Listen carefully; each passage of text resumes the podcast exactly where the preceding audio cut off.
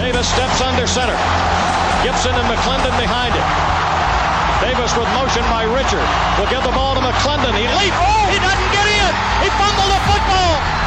Carolina holds. The game is over. And Carolina has won the game. Finley to throw. Over the middle, intercepted. Wolfolk again. Wolfolk the other way at the 30, the 40. Wolfolk to midfield. Miles Wolfolk with the pick. The heels on the doorstep of an enormous victory. Left side of the line. Hood standing to Williams' right. Williams gonna throw. One on one. Davis has it. Touchdown. Carolina wins. Carolina is the Coastal Division champion. Bernard fields it at the 26. Heading to the far side. Gio at the 35. Gio, he's at the 50. No, he's not. Yes, he is. Gio is gonna take it for a touchdown. Are you kidding me? Connor Barth for the possible win. Snap, spot, kick away, high enough, long enough.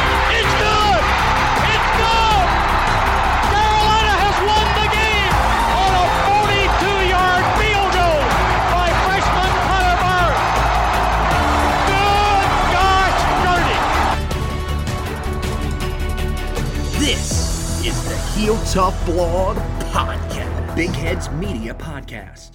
Hey guys, and welcome into this edition of the Heel Tough Blog Podcast. It is Anthony Pagnotta here with you, and for the first time in four weeks, it is time to recap a Tar Heel victory. The Tar Heels went down to Atlanta and pulled out the 38 to 22 win over the Georgia Tech Yellow Jackets. And uh, You know, I, I don't know where to begin with this game because I feel like this was a good win for the Tar Heels, much needed win, good, very good effort, especially after putting so much effort into a game against Clemson that you dropped. But you know, there there are still some things that I think you look at with this team defensively, mainly because of injuries, and offensively, and you still say, you know, there, there is some area to improve with this football team. That's really what you wanted to do yesterday was a get the win, which Carolina got rather rather easily, which is something we haven't been able to say in a, in a long time. Right. But also, it's one of those wins that when Mack Brown and the staff look at the film and grade the film, Carolina left a lot out there. Yeah. Um, missed some big plays in the pass game with just pure drops. Um, and defensively, you still left some stuff to be desired. So I think it's a good. It was good for us. You got the win which this team needed because we talked about in the preview. If you lose this game, whatever you gained in playing Clemson for 60 minutes, you lose. Right. And Carolina controlled the game pretty much the whole time. It was really never in question who was going to win. But there was also a lot that they did wrong. So Mack Brown can use this as a teaching point. Um, you improved to two and one in the ACC. You get a road win in ACC play for the first time in two years, so that's important. But yeah, uh, I think I think the game was we expected it to go, and we're going to look at this. We get a week off, and we should see it a better team when we go to Virginia Tech. Oh, I agree. I, I agree with you 100%. Uh, they definitely took care of business. Mack Brown addressed it after the game, saying, look, you know, this was an important game. We needed to win this football game because, you know, these are the types of games that if you drop, they're going to put you in a, bad position. And, you know, we were talking about it before the game. You know, I kind of figured it out as the week went along what, what, what we could determine, you know, the, the official term for this game as. Was this not what we would call a swing game, where it determines what direction your season is going to go in? Um, I mean, it was you know an important game, but it feels like you know it was a swing game. So if you won it three and three, two and one in the coastal, heading into your bye week, you've got a, you got a chance. If you were in the Atlantic and you're two and one, you probably don't stand a chance because you got Clemson. But in the coastal, you definitely have an opportunity. If they would have lost this game at two and four and one and two, uh, you know, you're, you're feeling a little uneasy. It's, you know, there's still a road to get back there because, look, Virginia Tech won and now they're one and two in, in the coastal. And people say, look, if they can get their, their stuff together, they might be able to find a way to somehow come back and, and win the ACC coastal and save Justin Fuente's job. But um, you know, I, I think you're right. A, a, good win. You know, there were still some things that were left to be desired, especially in the uh, in in the passing game from a wide receiver standpoint. There were some drops that you know were a little head scratching, and you know that's one of the things that I feel like Lonnie Galloway's really got to address here uh, over the next two weeks before they head out to play Virginia Tech because we saw this become an issue last year as the year went along. These drop problems that started to show up and then really hit their hiatus against NC State, where I mean, look, you, you had seven or eight passes that should have been caught. It was, you know, again, so, somewhat similar, unfortunately, against Georgia Tech. And uh, there were a lot of people saying at halftime, look, this should probably be a 24 31 point game because Carolina had some opportunities that they left out on the field. But ultimately, this team did a lot right. Um, I mean, look, the running game was on fire. 211 rushing yards for the Tar Heels on Saturday. Javonte Williams, another phenomenal performance 20 carries, 144 yards, and a touchdown. Michael Carter, 20 carries, 68 yards, which is decent, but had a big day in the receiving game, uh, catching five passes for 52 yards out of the backfield. So, uh, this Tar Heel backfield, you know, we talked about it coming into the season that this might be the best overall unit on this team, and they're continuing to shine this time with their best performance of the 2019 season. Yeah, Javonte got back on track after a down performance, if you want to call that, after Clemson. Michael Carter did something that we asked in the preview was let's just see you be consistent. Right. He did that. 68 yards on 20 carries isn't a lot. It's less. It's a little over three yards a carry. Mm-hmm. But he was also a factor in the pass game, making making plays there as well. Um, I think what you what we saw Saturday was really the first time we've seen this offense be what Mack Brown wants it to be, which is being able to throw whenever they want to. But when they if, if they want to line up and run the ball, they were able to run the ball. Um, they they amassed over 550 yards of offense yesterday on the road right. and in an ACC game. We, we heard all year long we want to be the Oklahoma of the ACC. That's what Oklahoma can do, and that's what Carolina did yesterday very effectively. 587 yards of total offense yesterday for the Tar Heels, and a big reason why they got that high was because of Sam Howell. Just an unbelievable performance, career performance from him. 33 of 51, 376 yards, four touchdowns just one interception. And that one interception came on the first drive of the game. After that, he was pretty much as good as you can be for the rest of the game. Now, you can say whatever you want about Georgia Tech and how, you know, they, they've, you know, so many scheme changes. They got guys that, you know, just don't fit either the offensive or defensive system. This was still a team that came in with the fifth ranked passing defense in the country. You know, they, they really did a pretty good job in the season opener, even slowing down Trevor Lawrence. Sam Howell picked this team apart. And honestly, I mean, you look and say, okay, 33 of 51, he didn't, you know, he, he left some things out there. Not really. His wide receivers, if they don't drop the football, he might have had around 40 completions in the game for the Tar Heels on, on his 51 attempts. He was about as good as you could hope for, especially for a true freshman. Yeah, we finally got to see him be loose in the offense, I guess is how we'll put it, have a lot more freedom to throw the ball more, uh, and, especially more down the field. We've seen him throw it at times this year, but it's always been short, intermediate stuff. And we've begged and begged to see the ball go vertical because he's been pretty much perfect on those kind of plays. And he was just that yesterday.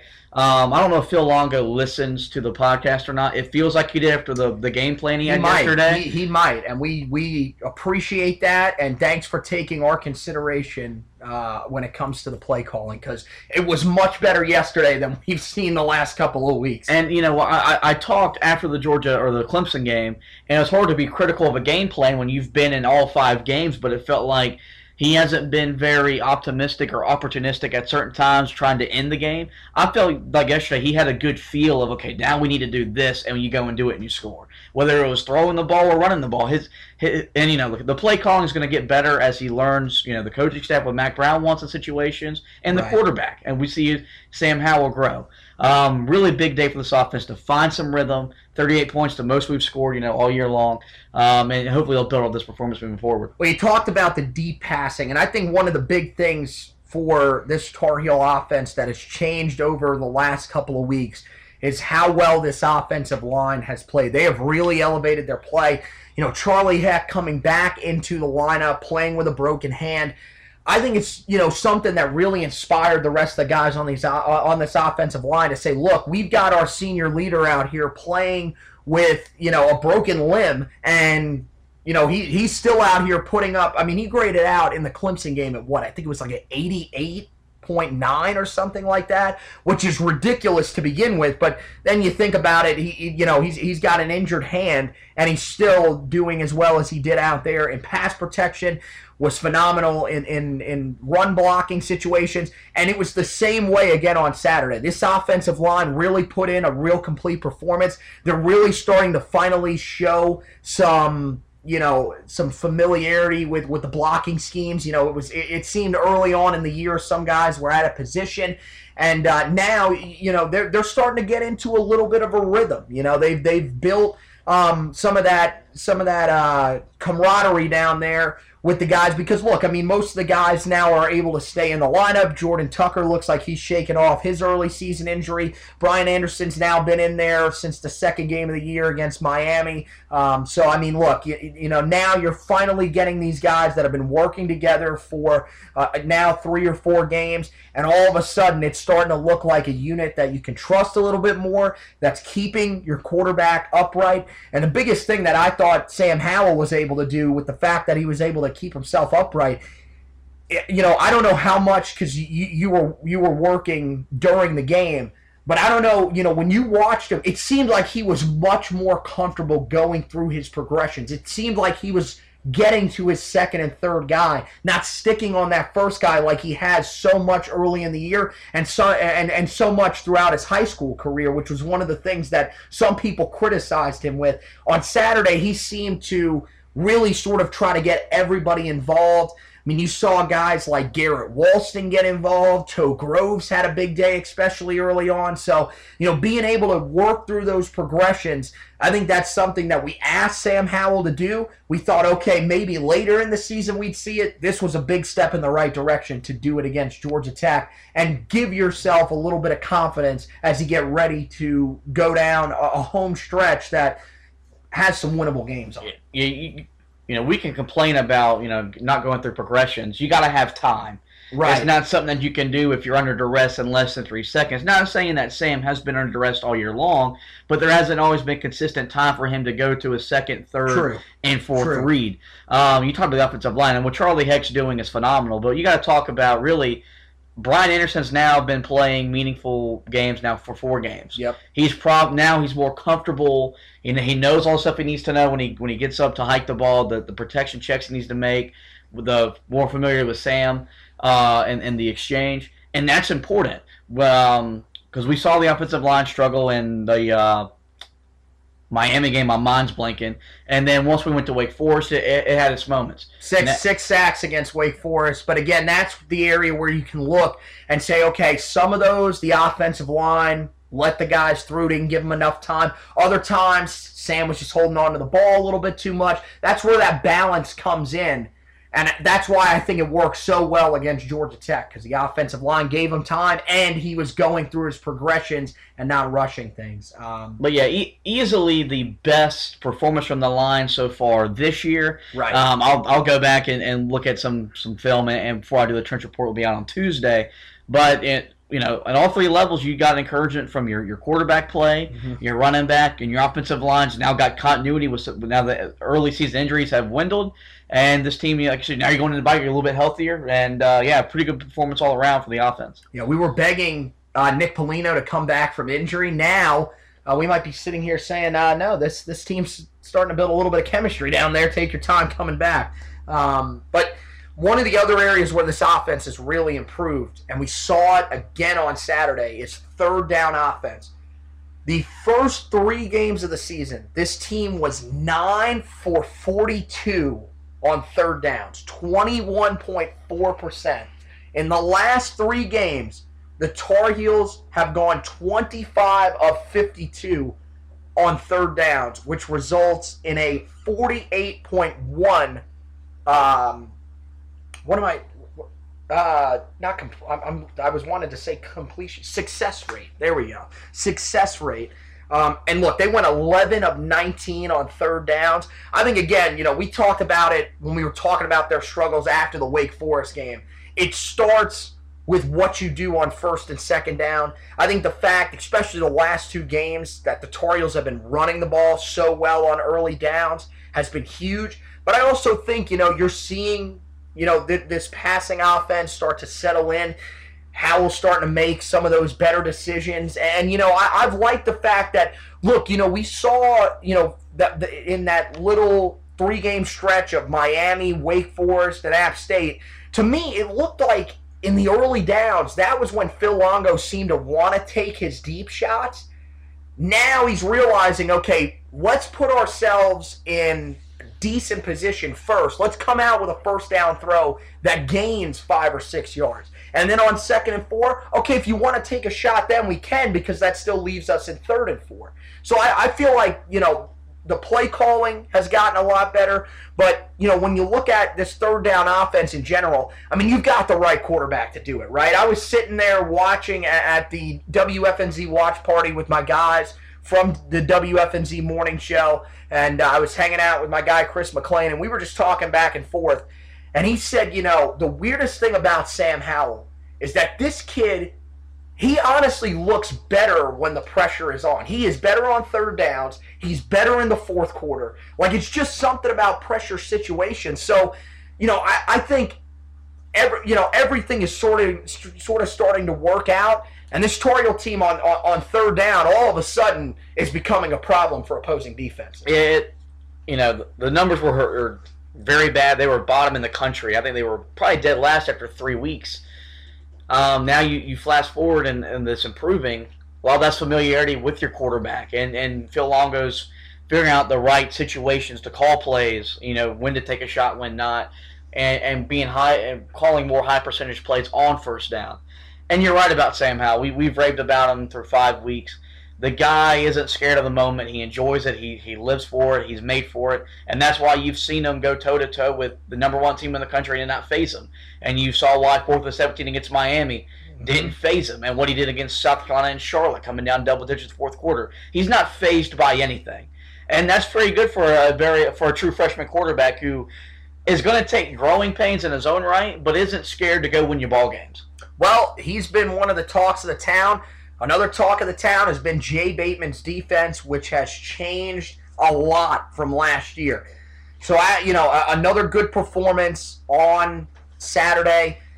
This is their fifth game out of six that they've allowed less than 25 points so far this season. You might say, I mean, you know, it's a weird stat because they've allowed less than 25 points in five of six. They have not allowed less than 20 in a game the whole season, though. So they keep them right in between the 20 to 25 points per game. It's working out pretty well. They're allowing just 24.3 points per game this year. And I want to do this. I'm going to compare some of the numbers from last year. So you look at points per game. Last year, 34.5 points per game allowed on defense. This year, 24.3. More than a 10 point improvement for this defense. So we talked about look, even if you're going to let up yards, you, that bend but don't break mentality that works so well under Gene Chizik was something that we wanted to get back to. It's it's working out so far this year under Jay Bateman, who you know is having to work with some guys that maybe don't 100% fit the scheme that he is wanting to run. But we heard in the preseason he's a guy that's going to adjust to the type of players that he has you know, the passing defense, believe it or not, last year, 228.8 passing yards per game for opposing teams. This year, allowing just 211 points uh, or, or, passing yards per game. And here's the problem: for, you know, last year the Tar Heel secondary was still relatively healthy. They had their moments where they had injuries, but their secondary was a lot healthier than it is this year. And still, this year, you're seeing that improvement. The ground game, clearly the biggest area of improvement. 218.8 yard or 218.8 yards rushing per game. Um, last year on the ground for opposing offenses. This year, just 160.8. Another strong performance. Uh, on Saturday uh, against Georgia Tech. You know, they had their moments early on in the game. Quarterback uh, gave them a little bit of trouble as well. Um, so the mobile quarterback, I think, is still a thing that you know we're going to see. We'll, we'll, we'll, find out in a couple weeks because Hendon Hooker. He, he did uh, some great things against Miami on the run, so we'll have to wait and see. But you know this this Tar Heel run defense just so much different than in past years. It had been I think since 2013 that they had allowed less than 200 yards rushing. This currently this team sits um, almost 40 yards per game below allowing 200 yards rushing per game. So they're doing a fantastic job. And total defense 447.6 yards per game allowed last year. This year down to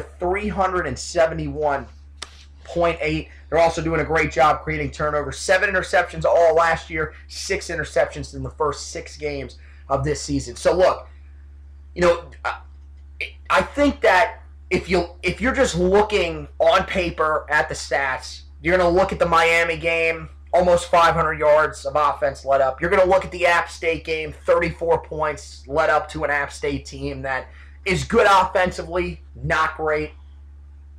But Jay Bateman is really doing something spectacular with this defense, especially with all of the injuries that they've suffered to this point in the season. Yeah, he's proven why Mack Brown tagged him to come run the to fix the defense here in Carolina. Um, there were questions when, when he made the the hire just because what he did at Army was spectacular, but look at the way Army plays. They shorten the game. So when you're shorting the game as much as Army can with with their triple option, your defense isn't on the field that much. What are you going to do? Your stats are going to be inflated a little bit. Yes, and yes, that was a legit concern. What yep. he's and what he's proven so far this year is that he he can handle it. He can handle being in the ACC, handling an offense that wants to go up and down the field and put points up at, at, a, at a premium rate. And the biggest thing is just the in-game adjustments, and we we hadn't seen under Larry Fedora we can see adjustments, whether it's on the TV screen or we're in the stadium. Okay, well, they're doing this differently. Whether it's like the stunning at Clemson was phenomenal. It, it confused the heck out of that offensive line, which is a right. seasoned offensive line. Um, we saw it against Miami just in game, and even South Carolina, where really in both first halves, it wasn't really an aggressive game plan. He had a couple of times where he would throw a blitz here and there, but in the second half, especially in the fourth quarter, you could see that he was seeing, you know, okay, we need to start getting some pressure. Their offensive line is becoming comfortable with just seeing us rush three, maybe four guys. Now we're going to add that fifth or sixth guy to, you know, the pass rush and see if they can adjust. And you know, especially in the Miami game because you know you got up 17.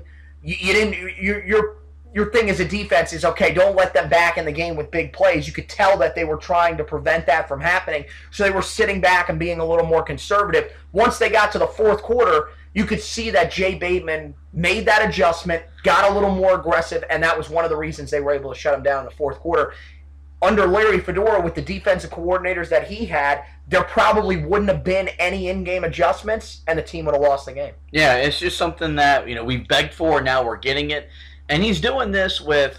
I'm not the one to make excuses for injuries, but the, this team is beat up in certain areas. But also, the secondary is des- destroyed. We're not talking about that here. None of these guys are guys that typically fit his kind of defense, and he's doing wonders with it.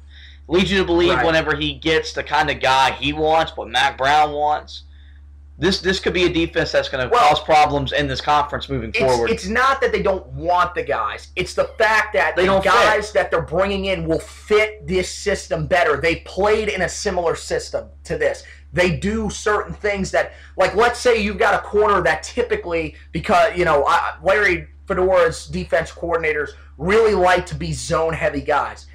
If Jay Bateman wants them to play more man defense because he wants to blitz. There are corners that are specialists when it comes to playing man defense. A la Jaden Chalmers, who's committed in the 2020 class, thrives in man to man coverage. That's where he's the best.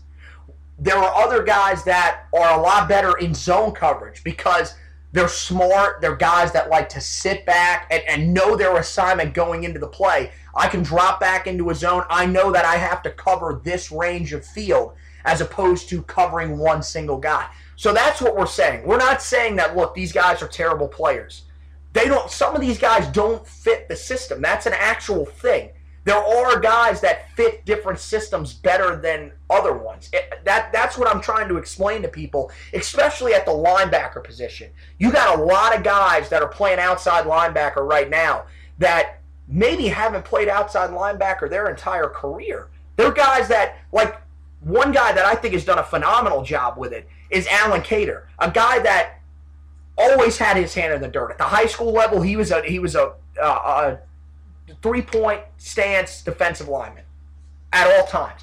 Hand in the dirt, he was getting after the passer. Now he's a guy that's having to stand up and I mean, I'm going to be honest with you.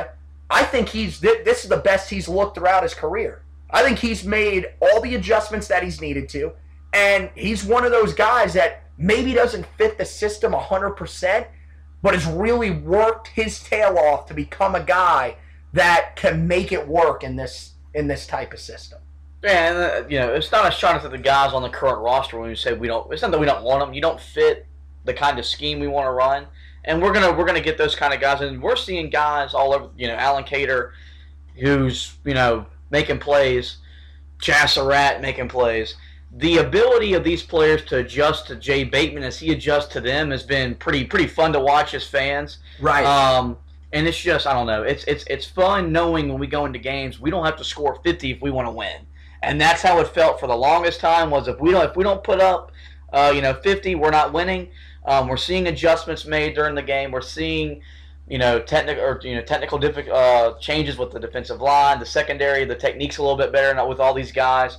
It's just you know for us when we got into Carolina football, we were known for playing really good defense and then we had almost a decade where we didn't stop anybody. It's kind of fun getting back knowing we can we can win a game if we got to get play 24-17. Well, I mean, it, you know, you know that okay, let's say that the offense is feeling it a little bit. You get into a fourth and two situation, you know, on your own 45. In years past, you would say, okay, there's no way we can go for this because we can't trust our defense to make a stop. This year, you actually have confidence in your defense where you say, you know what?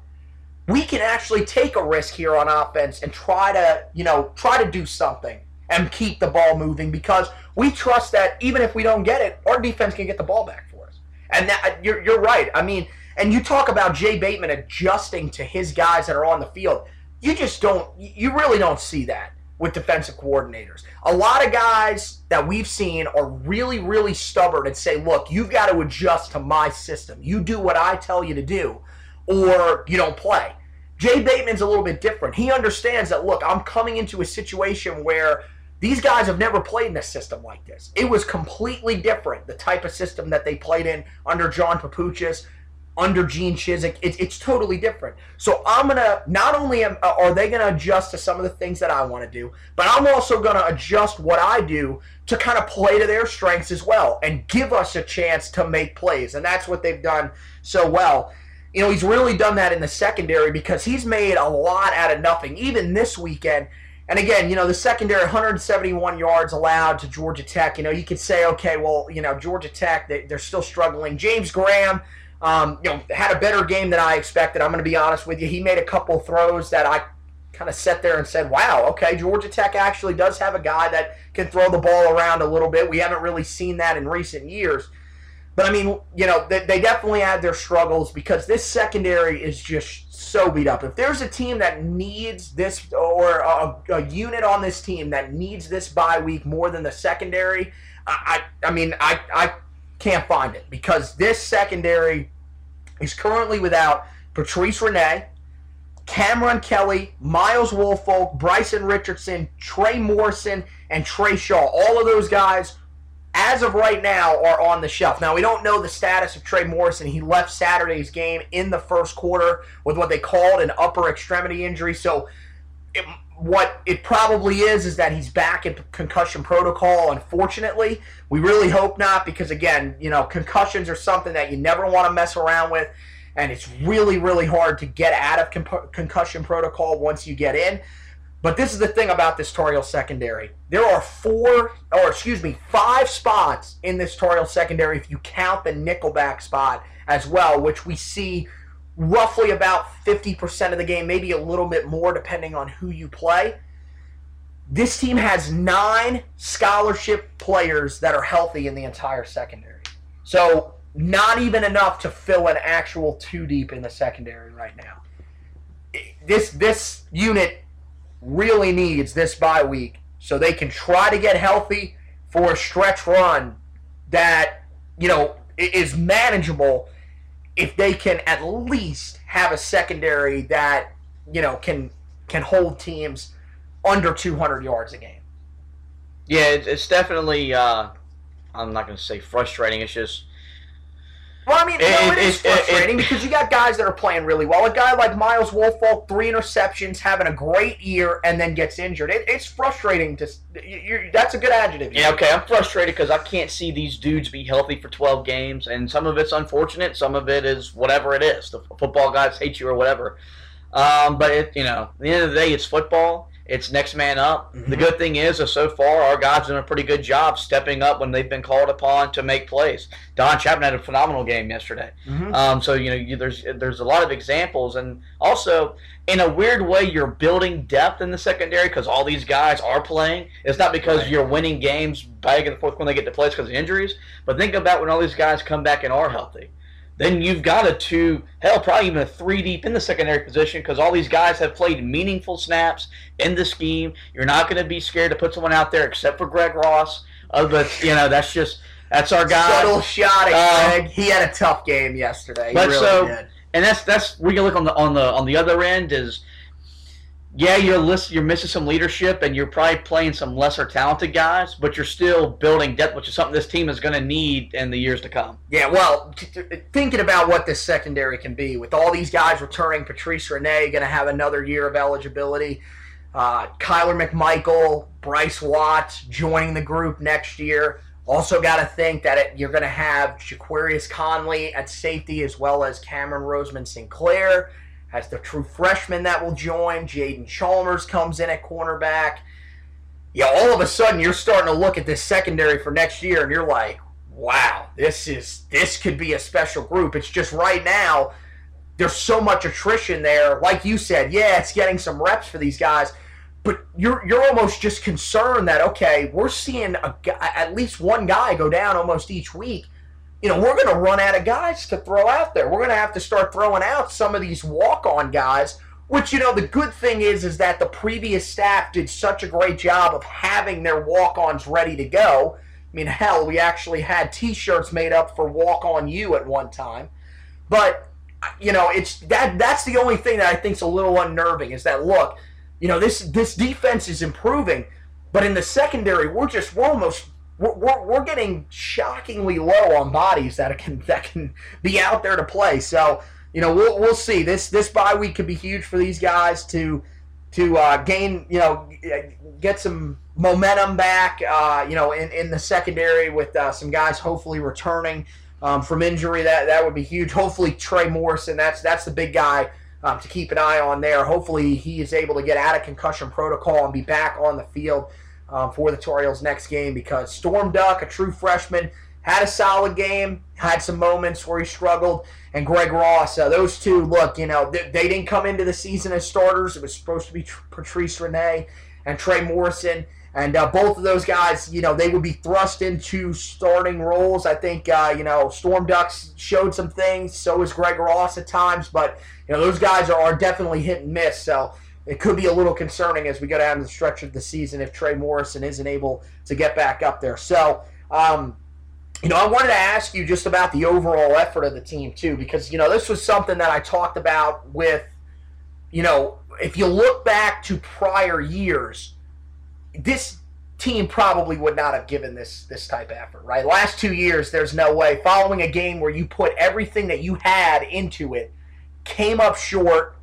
on what would have been the program's biggest win to date, you would not have seen that type of effort that we saw from Mack Brown's guys on Saturday. Well, it, it starts with him because if you listen right. to him in the media after Clemson, it was, hey, look, we played great, but hey, we're not here for moral victories. And also, if we go down to Georgia Tech and we're not as invested, we're not good enough to win. And I think that message resonates because they weren't invested for 60 minutes at uh, at Wake Forest. They weren't invested for 60 minutes at App State, and that was ultimately why they lost. They were the better team in both those games in the fourth Yes. quarter. Yes. But football is 60 minutes. If you're not, eh, look, look, Alabama, Ohio State, Clemson, they can be invested for 15 to 30 minutes and win.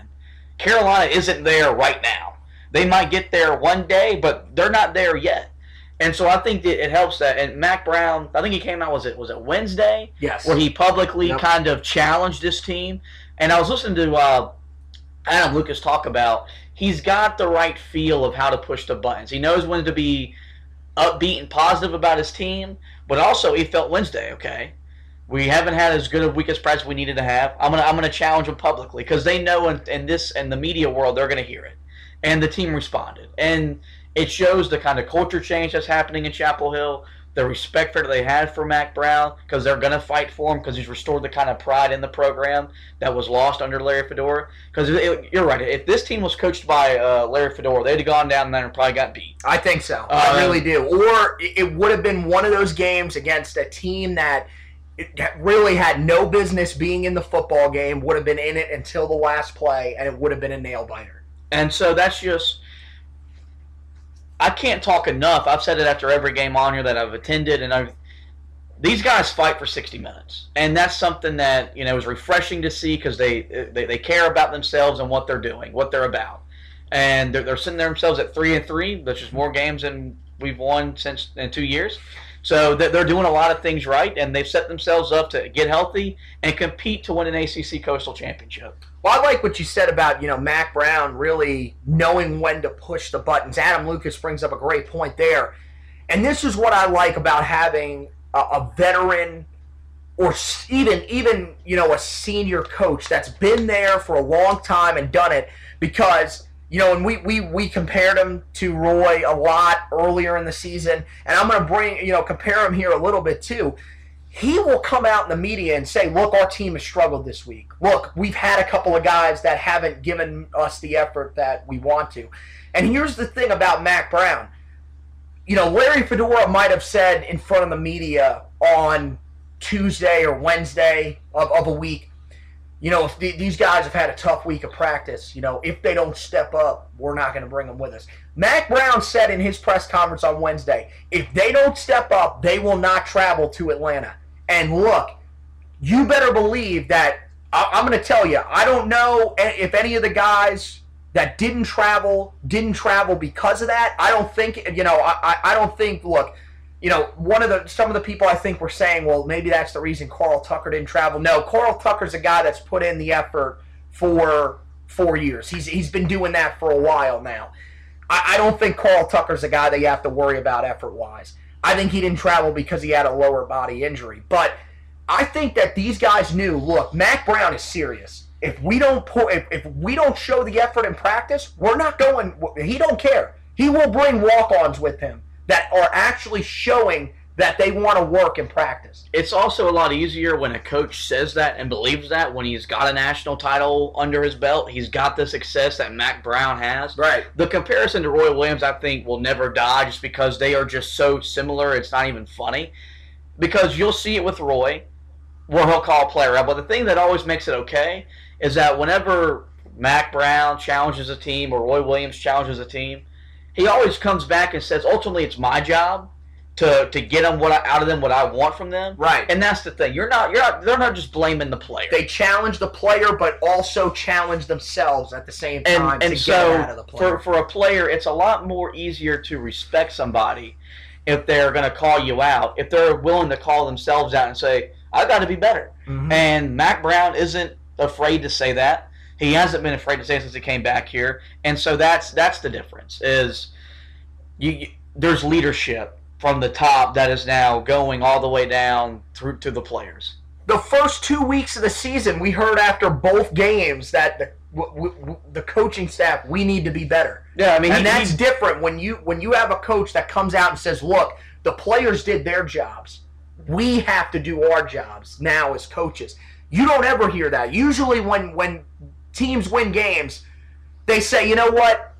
Uh, you know, we, you, they're not going to say, okay, we had a bad game coaching. We like the game against South Carolina. I mean, Mack Brown literally came out and said we tried to blow it for him. We we did a horrible job coaching. These players were the only reason that we won this game, and that's just it's so much different because with Larry Fedora's staff, may, really just Larry, it, it seemed like because you didn't hear from the rest of the staff all that often. It just didn't seem like they had that type of accountability that the this group of coaches do, especially Mack Brown. Yeah, and that you know, it's why I reiterated it, or I, I, said it, and I'll reiterate it for the end of time. It's why when they made the hire for Mack Brown, it was the right hire for UNC at the time. He was what the program needed because the guy just gets it. Right. And that's what Carolina football needed in 2018 going into 2019. A guy that gets it. And is also going to win games and make and sell tickets and do all the other stuff he, needs to do as a football coach. So now they hit the bye week, uh, sandwich right in the middle of the season. For this team, it, it seems like it's in a really good spot because of just how many injuries they have. I like the fact that it's before a Virginia Tech team that looks different with Hendon Hooker at quarterback, that it looks with Ryan Willis at quarterback. They play, granted, they play Rhode Island, so you don't know how much you're going to get. You're really going to know, but you got a little more time to get a little bit of film study in on a newer quarterback. And the other thing I like is look, this is a place that has been. We thought that Georgia Tech was a house of horrors. This has been even worse. Going to Lane Stadium has never been kind to the Tar Heels. Now, this is not even your brother's Lane Stadium. I mean, it has dropped off very quickly to become a, a stadium that now, I mean, barely half full. You know, this this is a tough test, but where this bye falls on the schedule, do you like where it falls, or you were saying a little bit earlier, it you know it, it might end up hurting the Tar Heels just a little bit because they gained some momentum against Georgia Tech, but now have to go on a bye. Uh, I hate it for the offense because you you had a, a, game where you would hope to build off of. Now you got to wait two weeks. Um, Which I get that. Health wise, you know, they're already beat up as much as any team in the ACC, so it, it helps. Also, got to remember there are two byes this year with the way the calendar fell. The season started right. earlier than yep. Carolina gets. They kind of actually have three byes with a short week and then a 10 day layoff from the Pittsburgh to Mercer game or whoever they play after the Thursday Mercer, night game. Yep. So that, that'll be interesting how they manage that. Um, but, you know, it comes at a, always a good time. The schedule is what it is. You can't complain about it. You can't fix right, it. Right. Um, you get two weeks to get prepared for a Virginia Tech team that isn't as good as we thought coming in. Um, Carolina's only won there twice since Mack Brown, I think, left the first time. So that'll be an point of emphasis as they try to, you know, try to get a road win there, get to three and one in, in the coastal play. Um, so you know, it, it, it is what it is. Um, we'll see. We'll see how they handle it and see how they look when they go to Virginia Tech. Well, you said it. They're going to be trying to get to three and one. The fact that they won this game, I mean, a coastal run is is not out of the picture here, right? Like, I don't think many people outside of the the delusional fans before the season saying this team was going to win nine games because you know Mack Brown was that good. There's so much talent on this roster. Most people thought, okay, they make a bowl game, they're doing something right.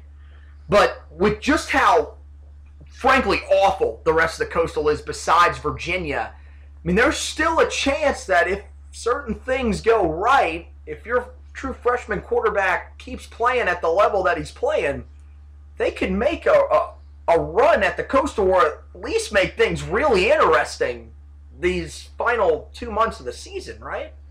Yeah, which isn't overly uh, overly shocking. Um, I think it's kind of where Mack Brown, if he was looking at the schedule before the season, kind of envisioned this team being at was, well, let's get to 500 and see what happens. You're in a division that is chaotic as any division in, in the country, um, with some stuff that's happening. You know, Duke losing last night at home to Pittsburgh.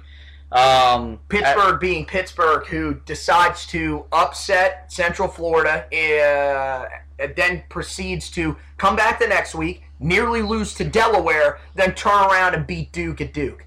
Yeah, so, very very strange. Virginia um, Tech's not the same. Miami, dude, Miami, I, I don't I don't even know what to think at this point. Like we thought they had Jarren Williams and that solved all their problems. He comes out yesterday. goes straight video game where he has uh, three incompletions in the game, but unfortunately for him, the three incompletions were all interceptions. They they lose that game despite coming all the way back. Um, who else am I leaving out in the coastal? I feel like there's somebody else that we're just not talking about here. Oh, Georgia Tech, terrible. Um, plain and simple. That that is definitely the worst team in that division. Like that's the one team that we're saying, like we said in the preseason, there's no chance that they're going to factor into the race. Um, and then like the team that everybody looks at and says, look, they're a really good football team is Virginia. And I, okay, look, even in the loss against Notre Dame, I thought they had some moments where they looked pretty good. Bryce Perkins is still the real deal. But I mean, is it okay to still not trust Virginia? It's, it's Just- Virginia. like that's the thing, man. So- it's so hard to trust. Them. It's you know, look, Carolina did what they had to do. You you've put yourself in a position to play meaningful football games going into November. right. You're two and one in you're, you're two and one in the ACC, which is about where we thought you could be if because you know Miami, you beat Miami, you beat Georgia Tech, and your loss in conference is to Clemson. Nobody thought you were going to beat Clemson, so you're you're fine So right now. you know, they just got to take it for what it is and understand that all these games moving forward are important. And you haven't won a lot of these kind of games the last couple of years, so you're going to learn how to now under Mack Brown and the coaching staff. But I mean, look, this team's on track to make a bowl game, which is kind of what we wanted when the season started. I had this team making a bowl game at seven and five, um, so they're kind of progressing towards my prediction of that. Um, and the, you know, the program is still in an upwards trajectory as the season's gotten along. They did all the, they, they they improved everywhere off the field from January to October. Now we're seeing the program grow on the field, which is where the, it's most most important. I thought Saturday was a huge game for the direction of the program because you know we talked about how if it was Larry Fedora, that's probably a game they go in there and lose. Mack Brown is, is getting good effort from these guys every single game. That was the best back to back effort that I think we've seen from start to finish. I thought the effort was pretty good from most of the guys. It was just the drops were what prevented that from being a, a runaway early in the game. And so I think, look, it, I said it in my recap article. This is not a game that you're ever going to look back on and say, remember that Georgia Tech game in the 2019 season? That was where the program was really showing signs of turning around. This is a big step in the right direction for this team. Now sitting at three and three, two and one um, at the midway point of the season, and so we are going to have an edition of the podcast coming up uh, where we will give you our mid-season awards. So we'll do offensive MVP, defensive MVP, overperformer of the year, underperformer of the year. We'll have a couple of different ones where that that we'll give out. Um, we'll do that as an addition of the podcast because yeah, we don't have a preview for this week because it's a bye week. We won't have a recap next week because it is a bye week. But we are going to have a bunch of interviews as well. Jacob Turner of Tar Heel Illustrated is going to stop by. I'm going to see if we can't get our national guy, Bill Bender from the Sporting News, to come on and talk about what the national perspective of Carolina is at this point in the season. So we're going to have some great content for you guys. We'll definitely keep it rolling through the bye week. And then, of course, we will be back uh, on the, the Friday before the Virginia Tech game. So October 18th will be the next preview edition of the podcast, and we will preview the game against the Virginia Tech Hokies for you. Um, that should be a really good game. A team in, in Virginia Tech that, you know, like Josh said, look, isn't the same team that we thought they were a year ago, uh, you know, or early, but before the season started. Um, but looks a lot different now. They, they definitely looked different yesterday on the field against Miami. They still got some things that they got to correct defensively, and we'll talk about how the Tar Heels match up against that defense uh, that week before for you guys. We'll have you prepared for everything uh, as the team gets ready to head to Lane Stadium. A couple other headlines that I wanted to talk about just before we got out of here. Cameron Kelly officially declared out for the season before the game against Georgia Tech came out about an hour before the game yesterday.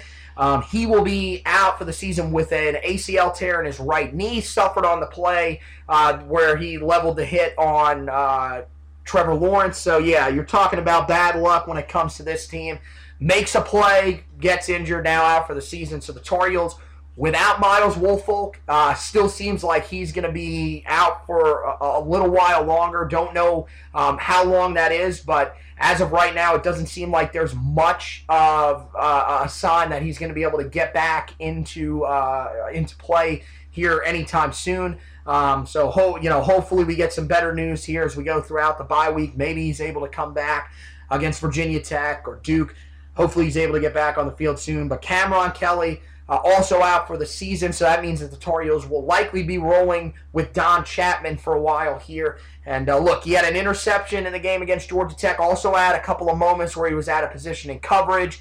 Um, but you know, it, it's going to be kind of hit and miss. True freshman guy that played a lot of corner at the high school level. So it'll be interesting to see how he steps up, how Jay Bateman can get him prepared. And that's another reason why this bye week is so big uh, that secondary has some younger guys in there. This gives them a chance to get acclimated with the scheme, get their legs back underneath them, not have to learn on the fly quite as much. So that'll be huge for these guys going forward. Also, at linebacker, Jonathan Smith enters the transfer portal. So the Tar Heels' depth at linebacker gets just a little bit thinner, but the good news for the Tar Heels is that uh, they do have a great three-man rotation going there right now. Chad Surratt leading the team in tackles. Of course, you got Jeremiah Gemmels, who, ha- who has had a really solid season, and then senior Dominique Ross, who has stepped up and played very well as well.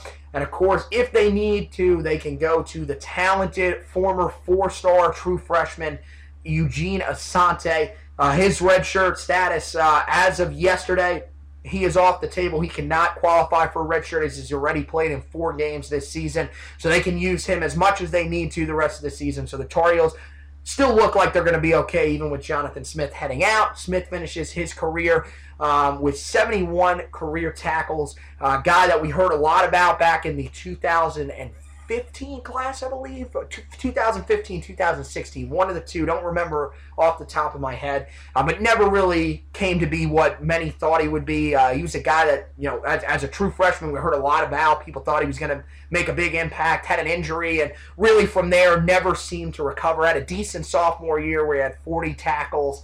Um, for the Tar Heels, but just was never really that force that we were hoping he could be in the middle of that defense. He'll move on.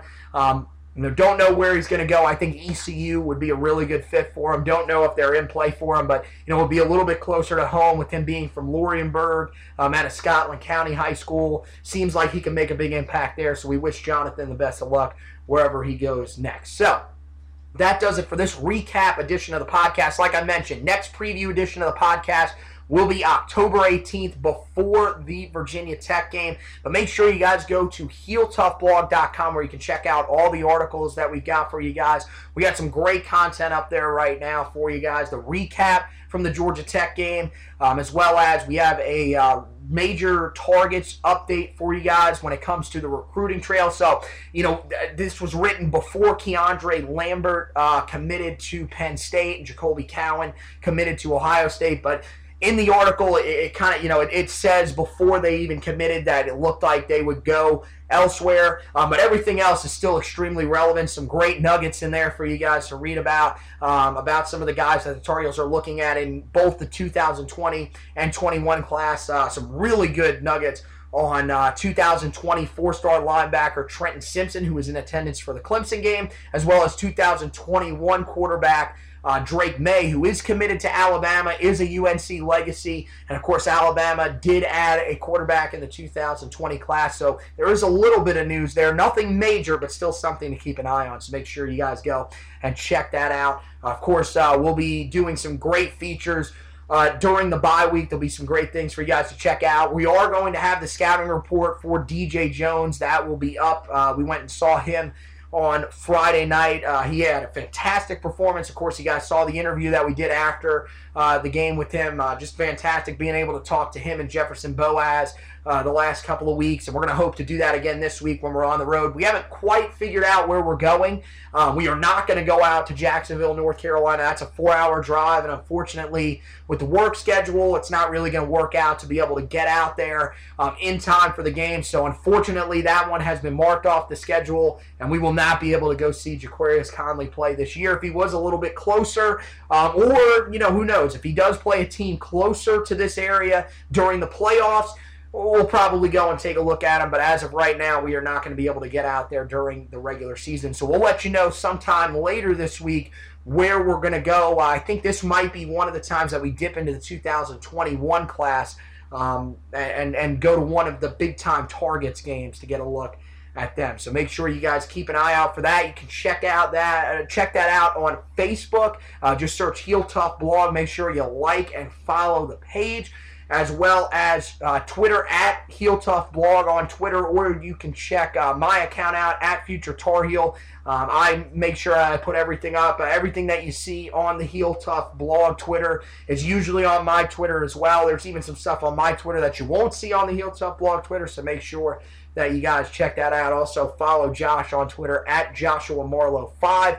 Um, we got basketball now that is a part of the Heel Tough blog, so make sure you guys check that out. Caleb Love's commitment article is on there. Make sure that you guys go back and look at that.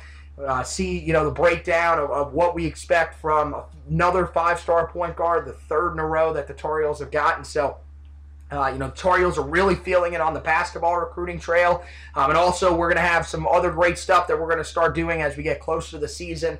The uh, Roy's Boys podcast, there'll be a page up on the Heel Tough Blog website for that as well. So keep an eye out for all that stuff that'll be added there. And make sure that you subscribe to all of the articles. Scroll down to the bottom of the page when you get on the Heel Tough Blog website. Type in your email at the bottom and hit that subscribe button. We'll make sure to send every single article that we write directly to your inbox so that you don't miss anything. You don't have to worry about going on any of those social media sites and trying to track it down. It comes right into your inbox. All you got to do is open it up, download the app on your phone, and you can read it right there. No issues. So, want to thank Josh for joining me. Want to thank you guys for listening as always. And as always, remember, go Tar Heels.